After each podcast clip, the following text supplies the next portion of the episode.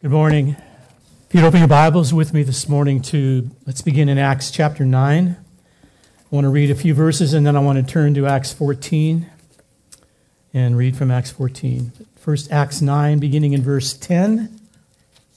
It's out of the story of the conversion of Saul, who we know becomes the great apostle Paul. Acts 9, verse 10. Now there was a disciple at Damascus named Ananias, and the Lord said to him in a vision, Ananias. And he said, Here I am, Lord. And the Lord said to him, Rise and go to the street called Straight, and at the house of Judas look for a man of Tarsus named Saul, for behold, he is praying. And he has seen in a vision a man named Ananias come in and lay his hands on him so that he might regain his sight. And I, but Ananias answered, Lord, I have heard from many about this man, how much evil he has done to your saints at Jerusalem. And here he has authority from the chief priests to bind all who call on your name. But the Lord said to him, Go, for he is a chosen instrument of mine to carry my name before the Gentiles and kings and the children of Israel. For I will show him how much he must suffer for the sake of my name.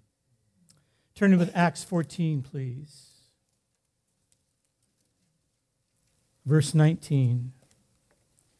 We now pick up regarding this man, now named Paul, as he is now doing the work of the Lord in, in Iconium.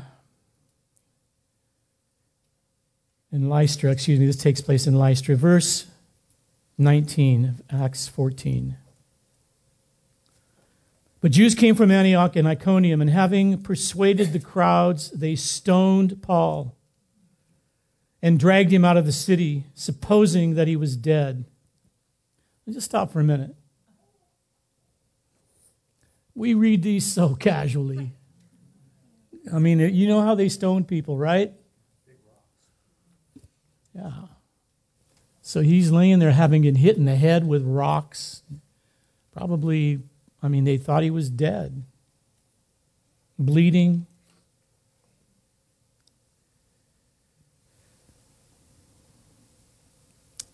But when the disciples gathered about him, he rose up and entered the city. And on the next day, he went on with Barnabas to Derbe. But when they had preached the gospel to that city and had made many disciples, they returned to Lystra and to Iconium and to Antioch, strengthening the souls of the disciples, encouraging them to continue in the faith, and saying that through many tribulations we must enter the kingdom of God. Father, I pray this morning for the word of the Lord to speak to our hearts, a word that our hearts have not often heard and that we would hear your voice and not the voice of man. That you would speak to your church and build your church today and prepare your church for what may be ahead, whatever it may be. But especially, Lord, as we have sung this morning for your glory and your glory alone. Amen. Amen. I want to read a quote from one commentary that I read this week as I was preparing, and it said this The book of Acts has no plot no purpose, no structure, and no history without suffering. Is this on? Yes, it is. Okay. We're going through the book of Acts and we're looking at the testimony of the, the Lord, the power and the proclamation of the gospel, the witness of the gospel through the church. And we know and we believe that we are living now in what is a between time of the two comings of the Lord, between his first coming and between his second coming. And we've been looking at the Lord's purposes and the emphasis of the book of Acts upon the God's saving purpose through the risen and the reigning Lord Jesus Christ as his church, as Matt taught last week, continues his work that what Jesus began, we are now continuing. And this text that we just read in chapter 14 is especially important because the reference to it is of the kingdom of God. as being something that is yet to come in its fullness. He says, through many trials, through many tribulations, we must enter the kingdom. So, on the one hand, we know that the kingdom has come, and yet it is to come, and it's to come in its fullness. And it has to be entered fully.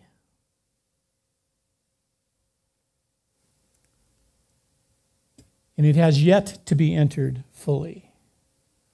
But there's an interesting little Greek word, and it's a three letter word in the Greek, and I'm not sure if you pronounce it day or die. It's D E I. And it says that there must be, there must be tribulation, there must be suffering beforehand. I'm teaching this morning on the advancement of the gospel through the book of Acts through suffering. The advancement of the gospel on the earth today through suffering. Because the church's existence and its mission has always been in the not yet time, the not yet of the fullness of God, suffering is intimately related to this Christian experience. It's amazing, though, how foreign it is to us in a biblical sense. And I'm going to give definition in a few minutes to help you understand what I mean in a biblical sense. And although suffering for us as Western Christians takes us by surprise and is avoided at all costs, it's no surprise that for Luke and the other writers, the apostles of the New Testament, that they place suffering at the very center, listen, at the very center of the Christian experience.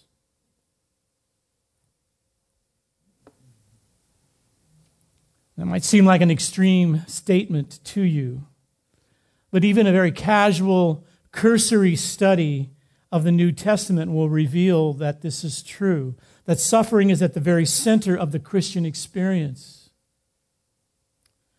I'm going to very quickly read some texts from Acts. You, I won't have time to have you turn to them. You can write them down. But very quickly from the beginning of Acts, we see that this is true that there's persecution, there are threats, there are beatings, stonings, and there is much suffering. Peter and John, as early as chapter 4, verse 21, it says, And when they had threatened them, they let them go, finding no way to punish them. They were threatened very early on. Acts 5, again, Peter, when the high priest rose up and all who were with him, and filled with jealousy, they arrested the apostles and put them in prison. In Acts 5:17. Then in verse 40 of Acts 5, it says, "And after they were beaten, they released them." Have you ever been beaten? I got beat up when I was in high school by seven guys one night in front of a theater because I went to a different school. It's no fun. Commonplace in the book of Acts. Chapter 6, Stephen. At the, in chapter 6, and they stirred up the people and the elders and the scribes, and they came upon him and seized him. And then in chapter 7, they killed him. In chapter 8, verse 1, and they arose on that day, there arose on that day a great persecution against the church. And this is now talking of Saul. Saul was ravaging the church and entering house after house, ravaging the church and entering house after house. Listen, he dragged off men and women and committed them to prison. We read that so easily. Acts 12:1 About that time Herod the king laid violent hands on some who belonged to the church and he killed James the brother of John with the sword.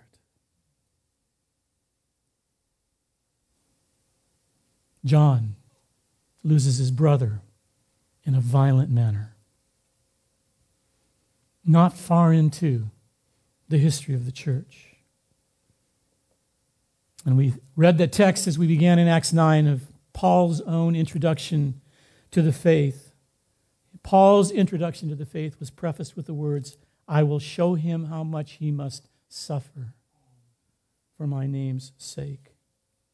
Peter would tell us in his epistle his first epistle, that this is to be expected because the Lord himself suffered. And he says in 1 Peter chapter 4 verse 1, since therefore Christ suffered in the flesh, arm yourselves. He says, arm yourselves. Interesting language with the same way of thinking.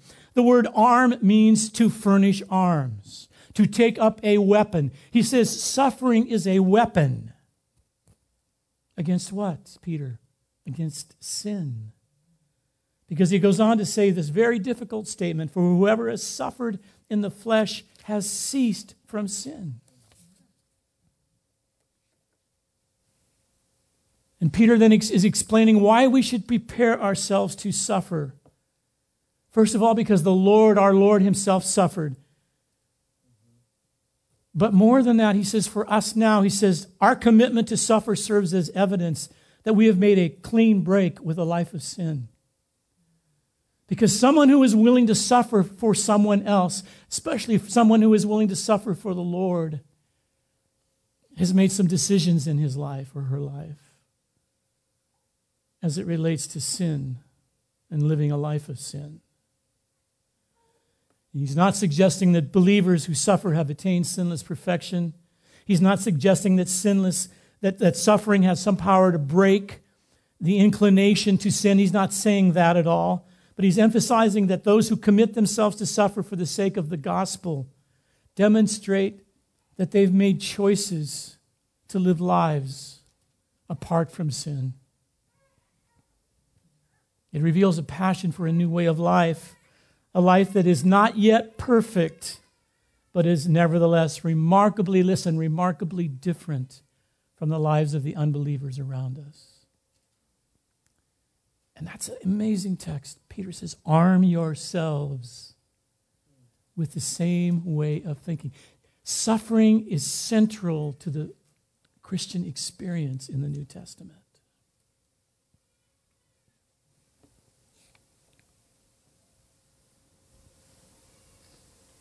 Are you sending these ahead for me, or am I doing it? You're doing it for me? Why don't you let me do it? Because I wasn't ready to go on. And the reason it is important is because it is the way of the cross. It's the way of the cross. This is the calling of a Christian in this world because the Lord Jesus told his disciples, a servant is not above his master.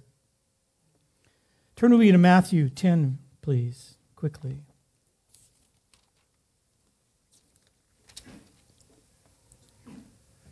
Matthew 10, 16 through 24, really, really familiar text. But let's read it in this context. Matthew 10, 16. Behold, I am sending you out as sheep in the midst of wolves. So be wise as serpent and innocent as doves. Beware of men, for they will deliver you over to courts and flog you in their synagogues. And you will be dragged before governors and kings for my sake. Listen, to bear witness before them and the Gentiles. And when they deliver you over, do not be anxious how you are to speak or what you are to say, for what you are to say will be given to you in that hour. For it is not you who speak, but the Spirit of your Father speaking through you.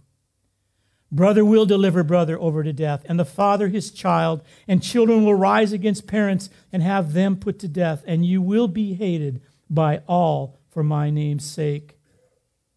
But the one who endures to the end will be saved.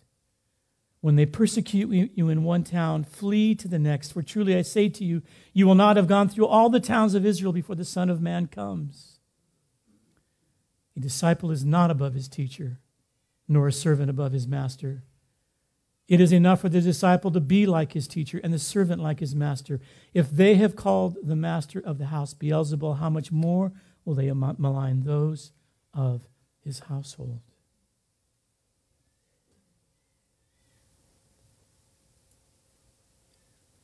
The Lord Jesus often spoke about his own upcoming suffering to his disciples. He talked about it often. And I don't believe he did it so that he would get sympathy. I don't believe he did it out of anxiousness or out of fear, but I believe he did it to prepare them for what was ahead and to show them the way of the cross, a way that they themselves would one day walk. At the very end of Luke's gospel, after the resurrection, Jesus is walking on a road, and two disciples are walking along and they don't recognize him because they don't recognize his appearance as the risen Lord. And he overhears them talking in their confusion about what had happened at the cross. And he asks them one question. He says to them this Was it not necessary that the Christ should suffer these things? It's the same word as Acts 14. We must, through many tribulations, enter the kingdom. It is necessary. It is necessary.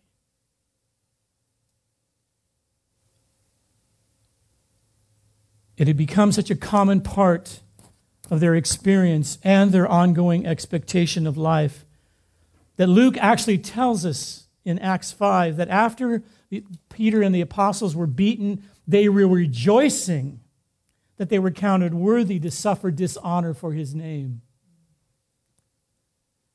Not only, it was so built into their expectation, so built into their, their, their current experience of life that when it happened, they rejoiced.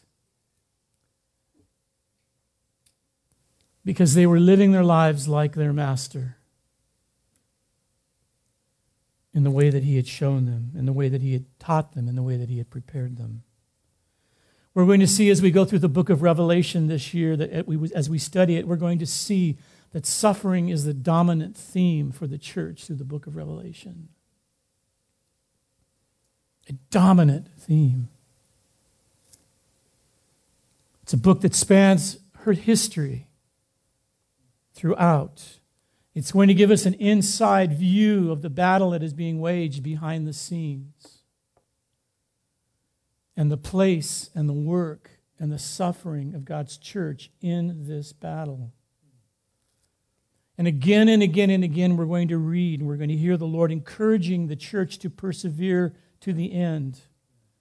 And we're going to see repeated accounts of suffering, the church's suffering, and of martyrdom. And if you go back to the very first teaching we did in this series on Acts, we discovered that the word witness and the word martyr are the same word in the Greek because they are inseparable in the story of redemption. To be a witness is to be a martyr, possibly. To be a martyr is to be a witness.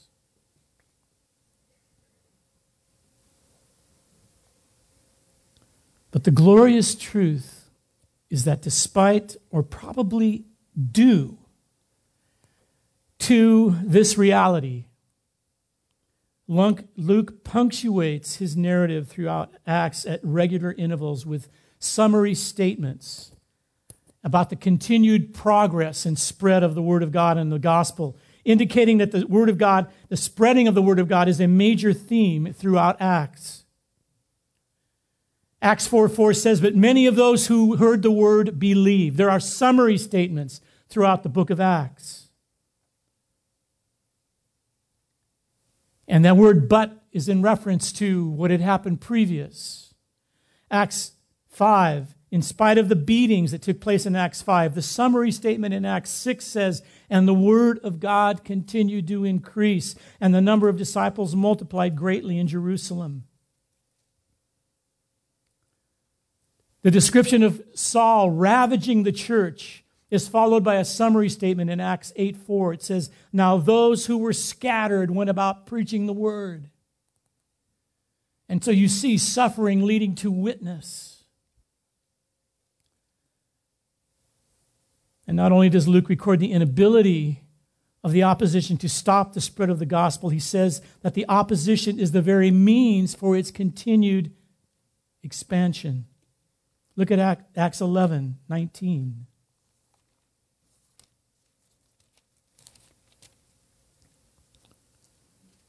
Now, those who were scattered because of the persecution that rose over Stephen traveled as far as Phoenicia and Cyprus and Antioch, speaking the word to no one except Jews. Those who were scattered. The record of Acts, the book of Acts, and the account of a church that was filled with the Spirit of God, that was obediently following the way of the cross and preaching the gospel of Jesus Christ and experiencing persecution and beatings and in some cases even martyrdom is up, summed up in Acts 12 24. And it says this But the word of God increased and multiplied. Brothers and sisters, the church in America needs a theology of suffering. We have many theologies of prosperity, false gospels. We have many, much theology of blessing. We've developed those sophisticated theologies of blessing and prosperity. We do not have a theology of suffering.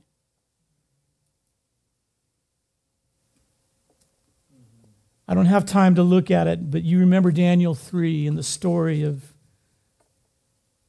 powerful description of three young men who stood in their day in Babylon, refusing to bow before an ungodly tyrant and his idol, 90 foot high golden image of himself, Nebuchadnezzar, out in the middle of a plains, visible for miles. They refused to bow. And they end up in a fiery furnace being mocked by Nebuchadnezzar, like, Where is your God? Who is your God that will save you now?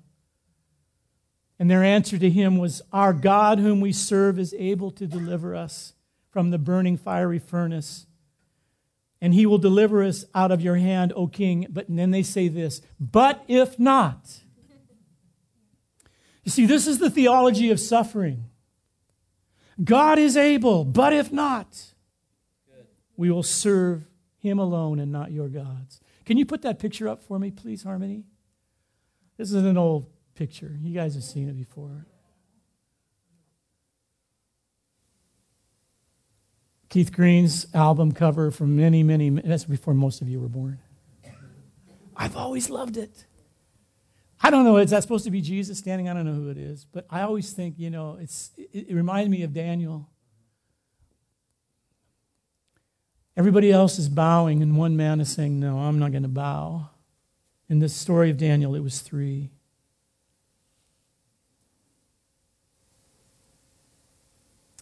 Paul would write many, many, many years later from the time of these three young men in Daniel to a small church in a town of Philippi.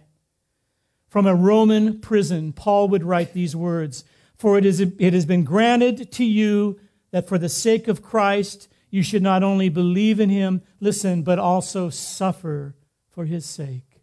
Philippians 1 29.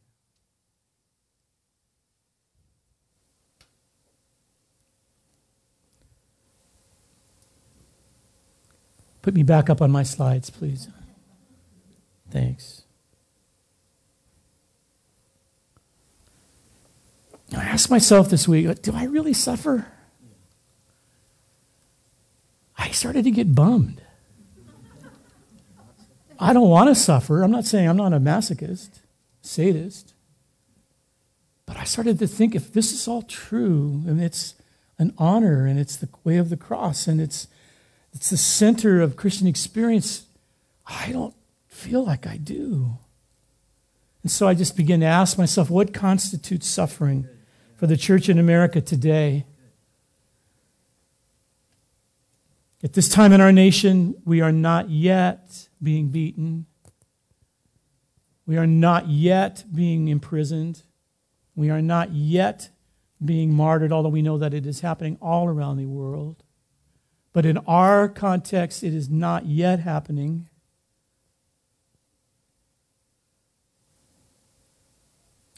I want to begin by first saying what isn't suffering for us. And I want to be careful here how I say these things. It is not the consequence of my sin.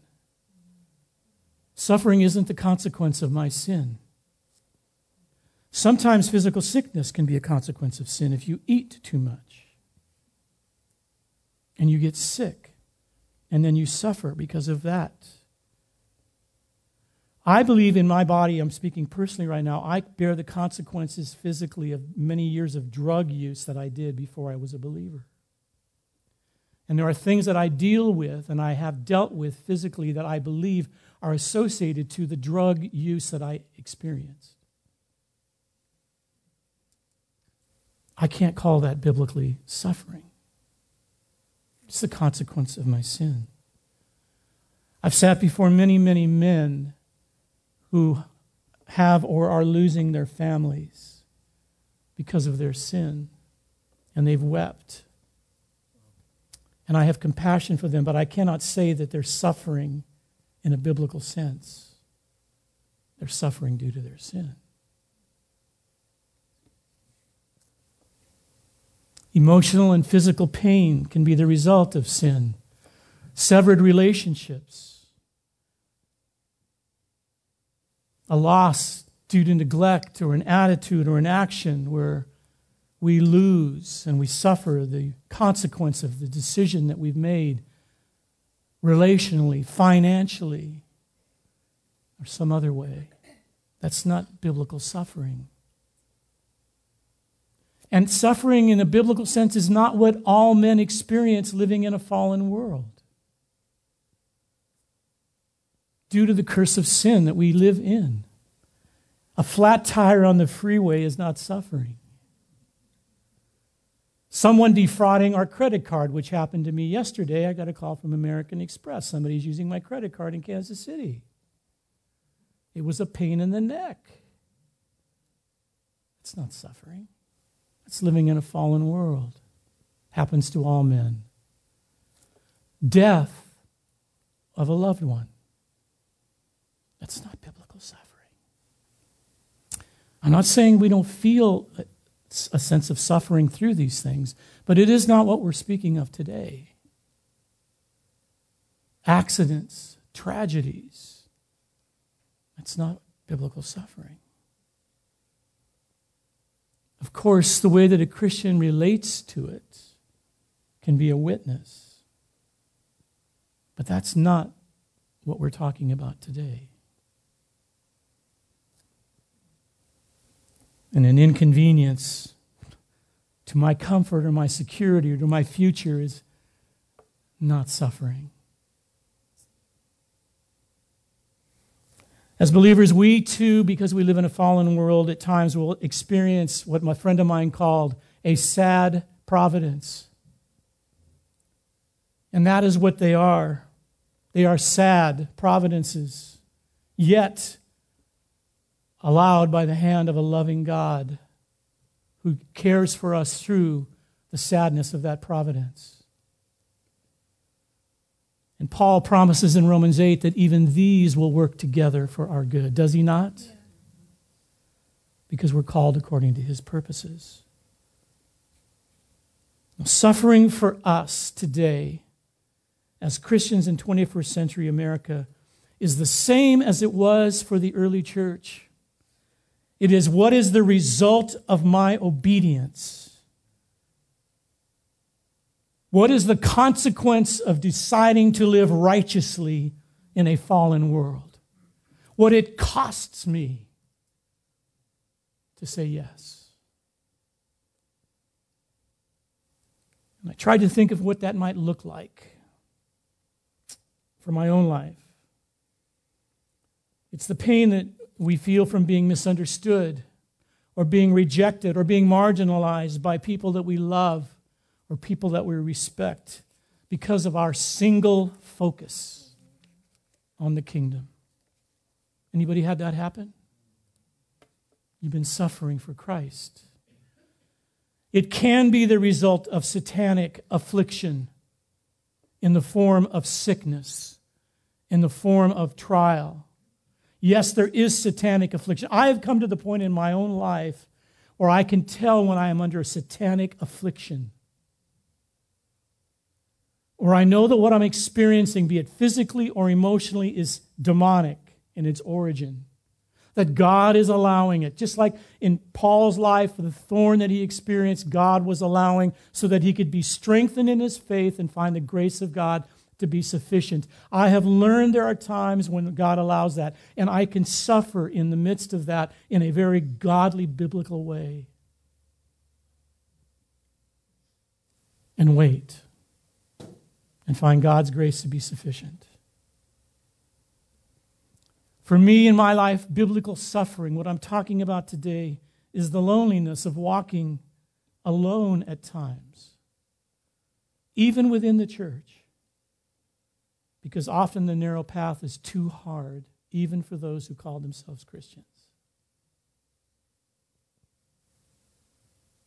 And I thought about all of these with the Lord Jesus himself.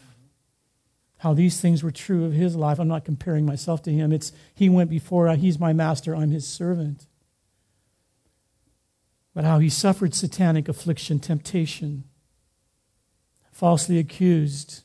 His own family accused him of being crazy loneliness that he must have experienced, not being understood, his disciples not understanding him. He experienced what it felt like to follow God, to follow the Father, to do the Father's will. That's what we are also called to do. Biblical suffering for us is living without the promise or the certainty of the future the world calls successful. Can I say this to you guys lovingly? There are no promises for you in this world as far as what the world calls successful. You have to live by faith, brothers and sisters. You have to live by faith all day long, every day, and trust God for your life and trust God for your future. And can I say this to you? He is faithful. But it won't be easy. And at times you will suffer because you're trusting God.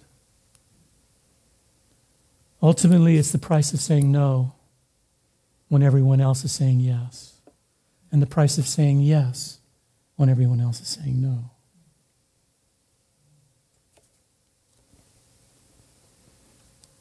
And I want to close with this thought of how the gospel can be advanced through us today, through our suffering. It's the same way that it was for Daniel his friends and for the early church. It's advanced through the witness of a watching world. And there's two issues of this. Two questions that a watching world will watch and, and ask themselves, and maybe hopefully ask us as we, as we live in obedience and then we live this life that is costing us at this point only in the ways that I've described, not yet with the beatings and the martyrdoms and all of that yet. But this is the question. There's two of them. The first is this Why are you willing to suffer? And you have to have an answer for that. Why are you willing to suffer? And then a second, not much unlike it. And how do you endure it?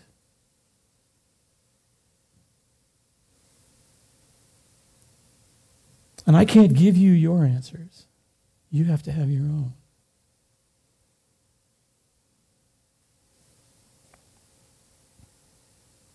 In Acts 19 21, Paul speaks of his desire to go to Rome. He says, I must go to Jerusalem. I mean, he said, I must see Rome. He says, I must see Rome. I must see Rome. And he didn't want to go see Rome sightseeing. He wanted to get there to preach the gospel, right?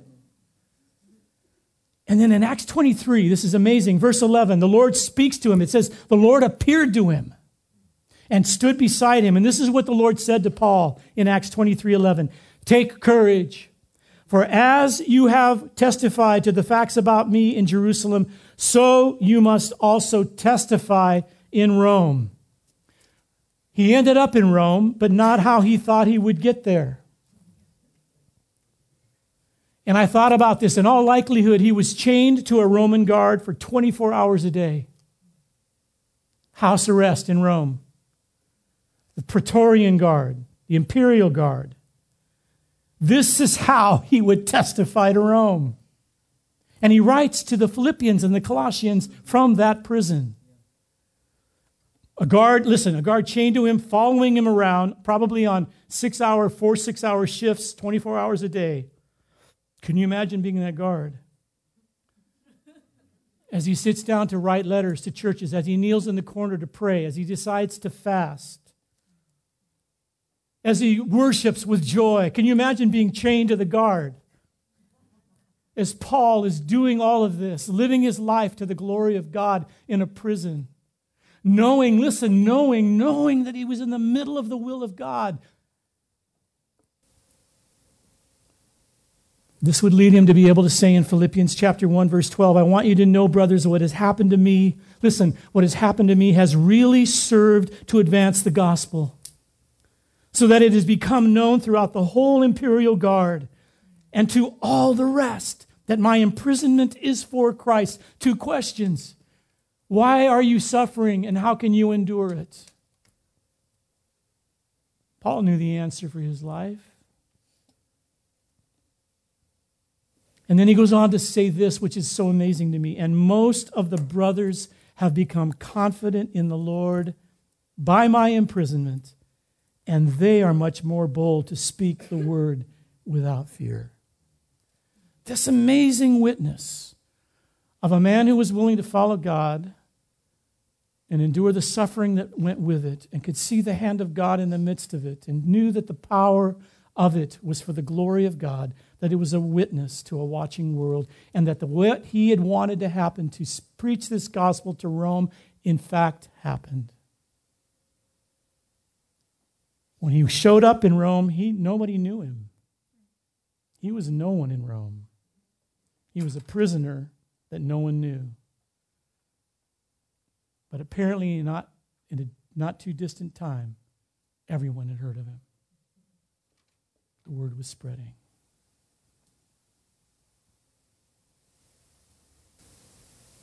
We need a theology of suffering. We need to understand suffering. We need to see the centrality of the Christian life as one that will, in fact, call us to this. We have to understand what biblical suffering is, what it isn't.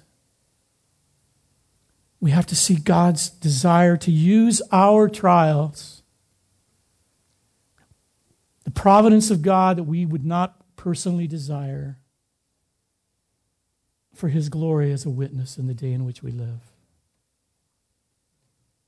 Can I say this lovingly? I'm saying this, I'm not exaggerating. Brothers and sisters, this is going to become so important for you in the days to come. Some of you could walk away. Some of you may walk away. Please don't. If you belong to Him, you won't. If you're nominal, you might. You must know who you are. You must understand what it means to follow Jesus. You must have these things in your heart. You must be prepared to live this life. I want to close with this statement from our A.W. Tozer, then we're going to ask you if you want to respond to this. Just going to read from what something Tozer wrote. He said, There is this matter of constant need for consolation and peace this promise of always feeling relaxed and at rest and enjoying ourselves inwardly. This, I say, has been held up as being quite the proper goal to be sought in the evil hour in which we live. We forget that our Lord was a man of sorrow and acquainted with grief. We forget the arrows of grief and pain which went through the heart of the Lord's mother, Mary. We forget all the apostles except John died a martyr's death. We forget that there were 13 million Christians slain during the first two generations of the Christian era. 13 million. We forget that they languished in prisons, that they were starved, they were thrown over cliffs, they were fed to lions, they were drowned, they were sawn in two, put in sacks and thrown into the ocean. There was much distress and many heartaches and painful bruises and flowing tears and much loss and many deaths. But there is something better than being comfortable. And the followers of Christ ought to find it out. That the poor, soft, overstuffed Christians of our time, they ought to find it out. Tozer, he was right at the point, wasn't he? He said it. He says, There is something better than being comfortable. We have forgotten altogether that there is such a thing as the joy of suffering. Let's stand together.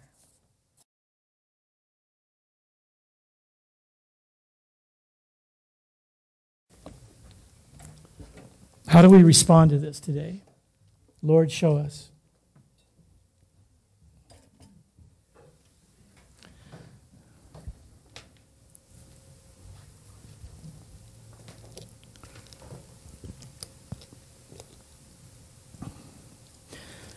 What I said earlier about suffering due to our own sin does not mean that we don't have compassion for one another still. And we can pray for each other. And we need to pray for each other, who those of us that are suffering the consequences of choices we've made and the consequences of living in a fallen world. And we want to be compassionate toward that today.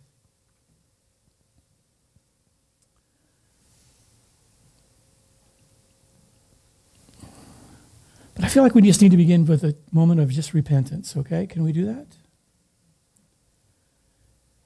Can we just bow our heads and if you feel comfortable, lift your hands? Lord, we want to repent to begin right now of self pity, of self consciousness, of being self consumed, of ultimately worshiping ourselves. We know that you love us. We know that there's value to our life. We don't question that. But we are not at the center of the plan of redemption. You are.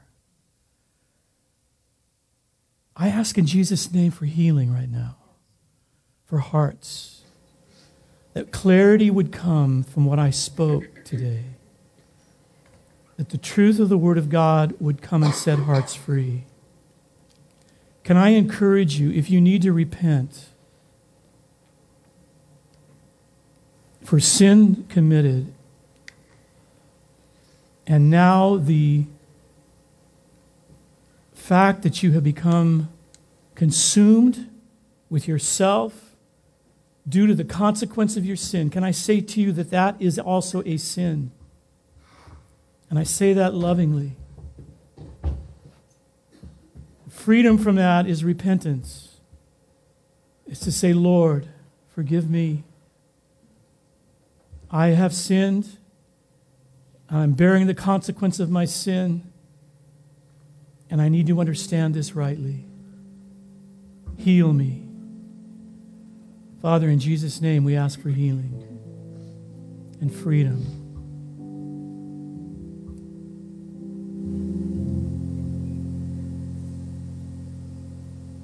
We pray for those that are suffering, Lord, due to living in a fallen world today and experiencing the consequence of sin's grip on fallen humanity and a fallen world in our bodies, in our minds, in our hearts. We ask for healing in Jesus' name. If you need healing, come forward. We're going to pray for you. Come forward if you need healing if you need to, to, be healed of, of, of, needing to repent of sin and self absorption, come forward. We're going to pray for you. Don't be ashamed. God's going to heal us. And we ask today, Lord, that you would give us wisdom and understanding and courage and faith to live in obedience for you in the day in which we live. Prepare us, our God, for what yet may come.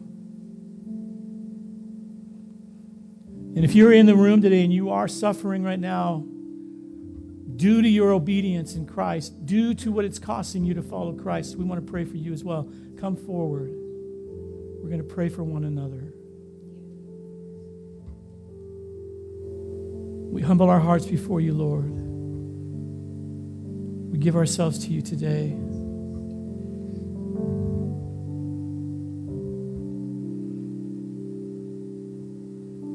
Again, my desire is for this local congregation that we would be all that you've called us to be. We, as elders, Lord, we believe that this church plays a significant role in this city because of what you've put in us. We ask today, Father, in Jesus' name, that there would be a maturity and a deep understanding of truth and of life and of this path that we follow, we walk on. And above all, we pray you would be glorified, Father. In Jesus' name.